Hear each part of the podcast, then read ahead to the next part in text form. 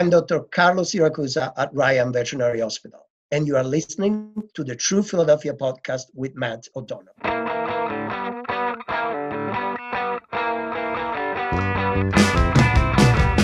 I've been thinking so much about what this pandemic is doing to us as humans and how it might change us.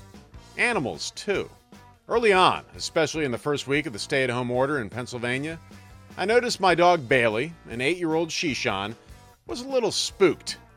You could just tell by his behavior that he knew something had changed. Something was wrong. Something was different. Something was not good. I spoke to Dr. Carlos Siracusa about this. He works at Penn's Ryan Veterinary Hospital and studies animal behavior, animal stress, and animal aggression. What is going on with my dog Bailey with Dr. Carlos Siracusa in the True Philadelphia podcast?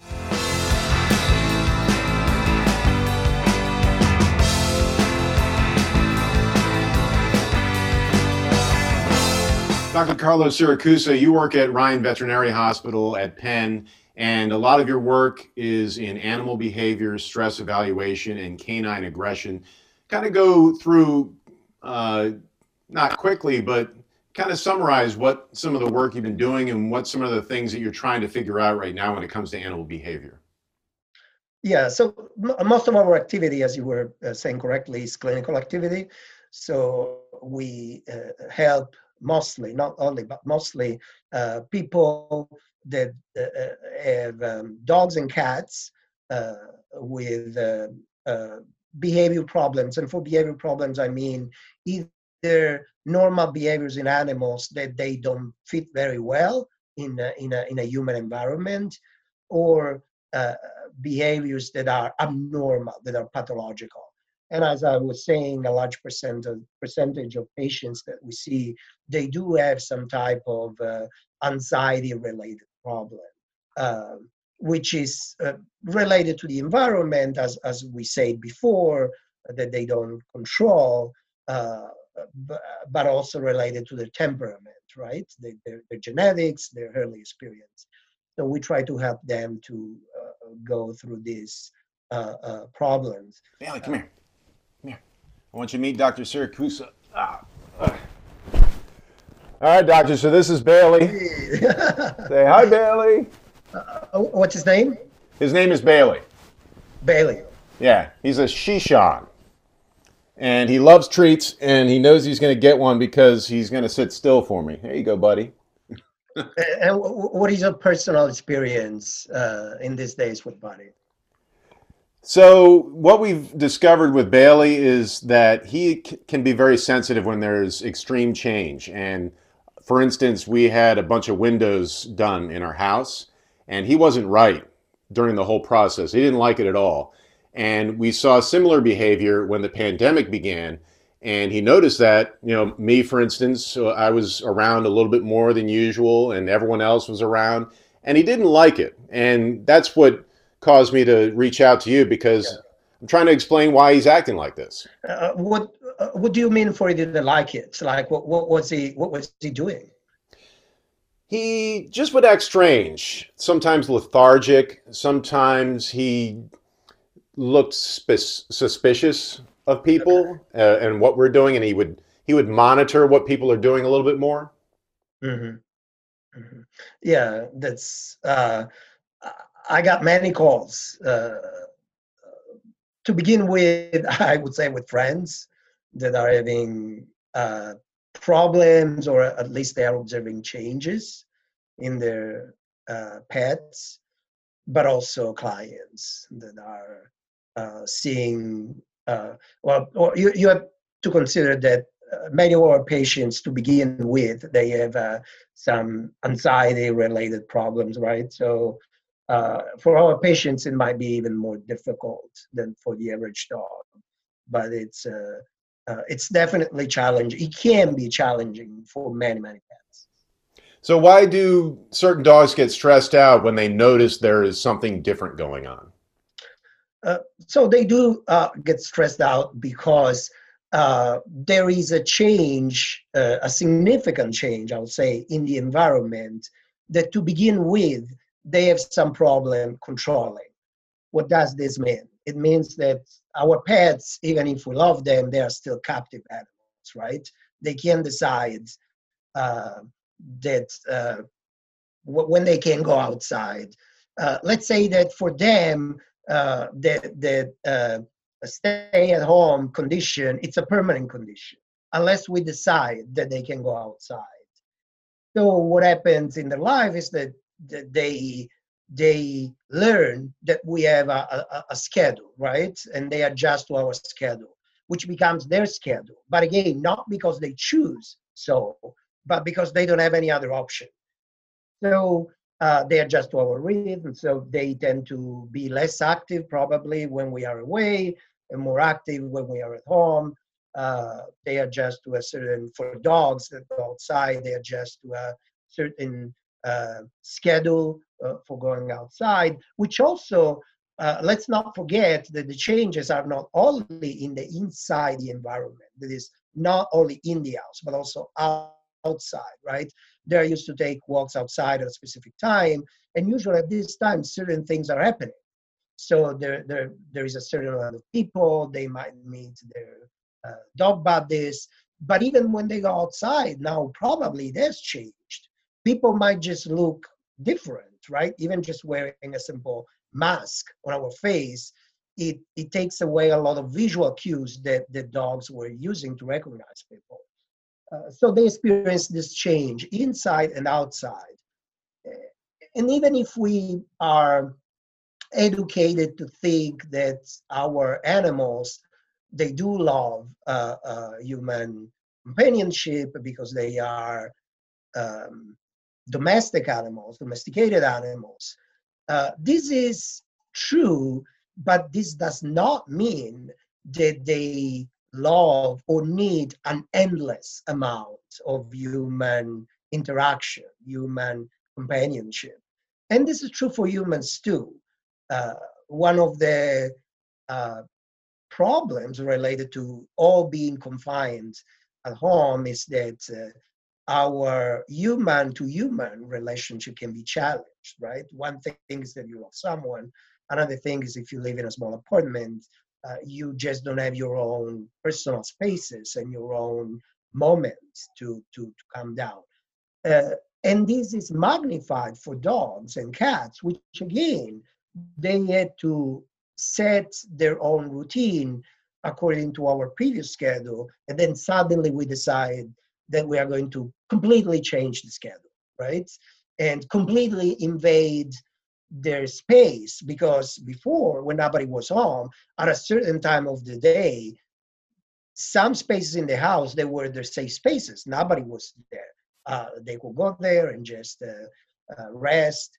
Uh, but now it's not possible, especially for families, for example, that have young kids, right? That uh, uh, d- definitely the environment of the kids it's less stimulated. The the the creature that they have around that moves around that does interactive things like their friends do is probably now their dog and so they are on top of the dog more than usual and this can be overwhelming for dogs. Sure.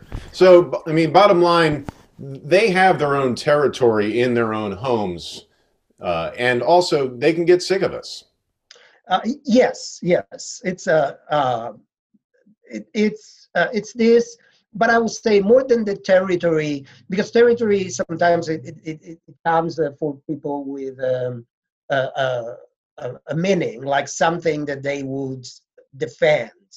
It's not really defending their territories. It's, it's really having their safe spaces, right? So the spaces where they can just go and disconnect because no organism, no, no living being can stay constantly in a state of activation, right? Always listening to someone or always doing something. We all need our quiet time. And so we are we have invaded their quiet spaces. So my next question is why are they so sensitive to these things? Hey Bailey. And I guess that mainly it's just a survival type of mode for them, right? Yes. Uh, this is uh, a response uh, that uh, has been selected by Mother Nature uh, to uh, allow all animals to cope with their environment. And uh, even humans, we do have the same type of response, the same type of biological response, which is called the stress response. And and this is the response that whenever there is a challenge or a threat or just a stimulus, a, a stimulus that requires an action, we need to activate our stress response. Uh, our body needs to prepare for something. Uh, and uh, and this is what happens to uh, uh to us during our day. Uh, so co- constantly we receive stimuli. We are asked to be proactive uh, and to take an action. So this response is constantly active. We feel that we are in this constant emotional arousal. And as a matter of fact, when we have a long working day, or even worse, a work a work day not not not just long, but also that doesn't go as planned, like unpredictable. This increases our emotional arousal. So at night we feel exhausted, not just physically, but also mentally. We need our quiet time. And this is exactly the same thing that, is, that happens to dogs and cats and all animals. Our bodies are prepared to have times of actions that uh, in nature it would have been um, when we needed to look for food or when we needed to defend ourselves from uh, predators uh, and any activity uh, that would require a lot of energy and a lot of uh, arousal both physical and emotional it activated the stress response but then also uh, we had a lot of quiet time at least uh, in our original life, not not not in our modern life. Uh, and and when we cannot have a, these quiet times, our uh, body uh, uh suffers and our mind suffers because the stress response is, response is chronically activated. Is always activated, and really we exhaust our physical options. This is also what happens. It's really that our body cannot cannot cope with it. So there are natural mechanisms that uh, in an artificial environment, as it is both our modern life or our pet's life, which again they are captive, uh, it can have a, a, a huge impact on uh, this natural response that was designated uh, to be activated and deactivated. If you look at animals that live in that live in semi-feral conditions. Um, not necessarily wild animals. I'm, I'm talking about dogs and cats that they have the possibility uh, to, to live in uh, uh, conditions that are more similar to their natural condition. They do take a lot of resting time. And they don't tend to be like our rest resting time. Like we are very active during the day, then we go to sleep and we take eight uh, seven hours all in a row. It's not like this for our animals. They have a peak of activity, uh, which usually correspond with hunting and eating and playing. Uh, playing can also be a surrogate for hunting because they don't do hunting in our apartments or houses. And then they have a, a lower level of activity. And then they start again.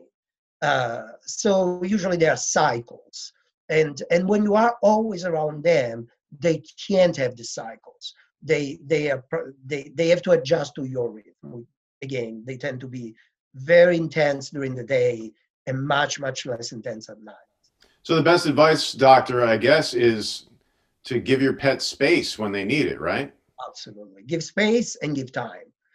Uh, give give time it means that uh, uh, you should try to keep as much as you can your daily schedule similar to what it used to be and to make sure that, that your pet is uh, uh, his or her quiet time.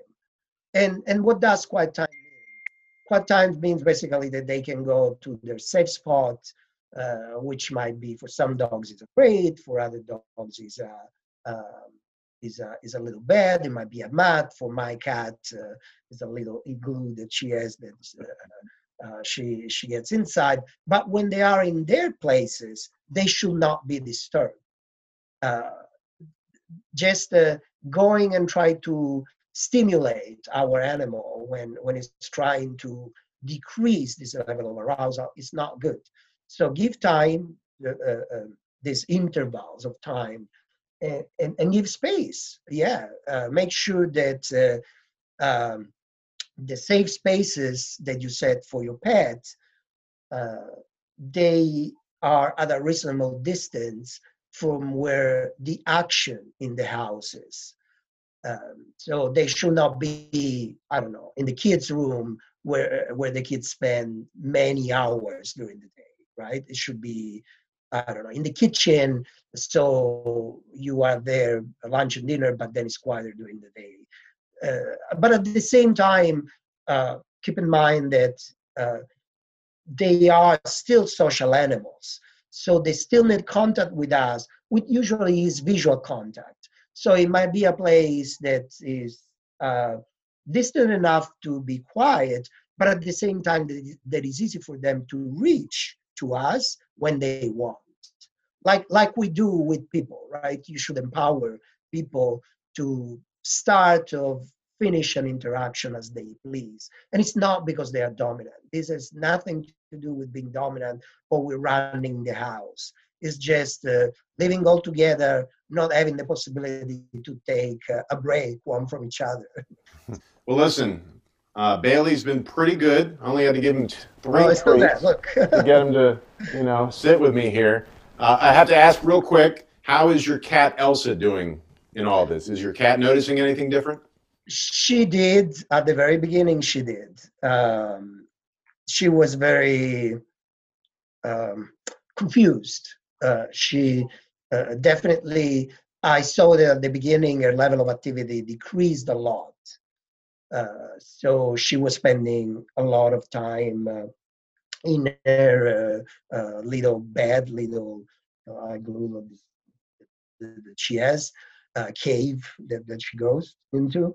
Um, and now I was seeing this, uh, it's because I saw that, for example, even the amount of hair or uh, the times that she was using the litter box had decreased. Uh, now she's doing much, much better. And actually, uh, her amount of activity has increased a lot. And I think it's actually higher than the usual level of activity. And she often comes uh, and, uh, and wants to sit here with me and uh, help with work. It's not always a lot of help. Uh, but yeah, now she has adjusted. I think she's uh, doing much much better. But I also I did what I what we discussed before. I try to not interfere and just uh, leave her the possibility to choose uh, whatever she wants. And and I have to say, for example, she almost never leave, leaves the rooms where where she used to be when I was not here because this is a safe space. So it's my responsibility to make sure that I do not disturb too much her safe space. Well, on behalf of Bailey and I, Dr. Carlos Siracusa, thanks so much for joining us on the True Philadelphia podcast. We appreciate it. Oh, thank you, thank you, and uh, uh, I I hope that uh, this stressful time for people and pets uh, will soon be gone, and uh, it also uh, an important teachable moment for us to live better with our pets. Bailey agrees. Ditto. Our thanks to Dr. Siracusa. Thanks to Bailey for enduring a long interview when he would have preferred to be sleeping on his normal spot on the couch. I'm Matt O'Donnell, and thanks to you, as always, for listening to the True Philadelphia podcast.